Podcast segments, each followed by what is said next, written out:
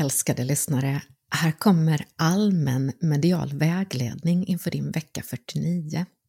Idag med måntarot och orakelkort som bonusmaterial till Magipodden nummer 10.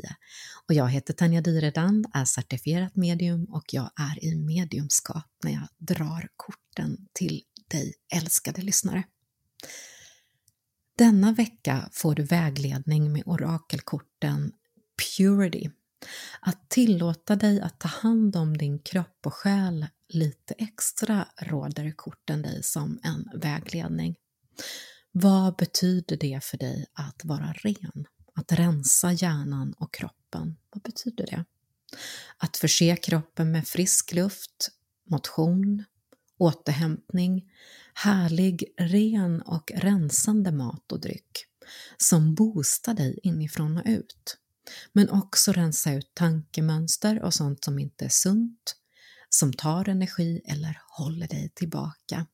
Men även rensa ut gifter från kroppen, så se om du kan ta den här veckan till lite mer detox, både i kropp och sinne, råder korten dig till.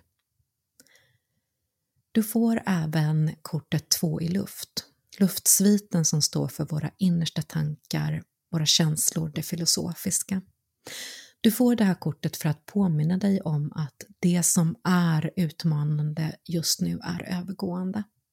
Även om du kan ha en känsla att det är dödläge, som att du är oförmögen till att kunna ta beslut, att man nästan känner att man står och stampar i vatten, eller att man låtsas som att det inte finns ett problem. Så ta dig tid att titta på den här utmaningen ifrån flera perspektiv och fundera på vad för någonting ifrån detta kan få dig att växa och få dig att eh, få lite mer visdomar i ditt liv. Du får även kortet meditation.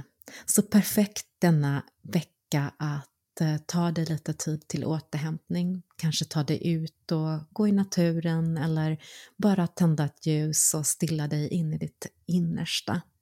Meditera och kont kontemplera. Gärna lite filosofiskt, säger även korten. Och som sista vägledning får du fyra i eld.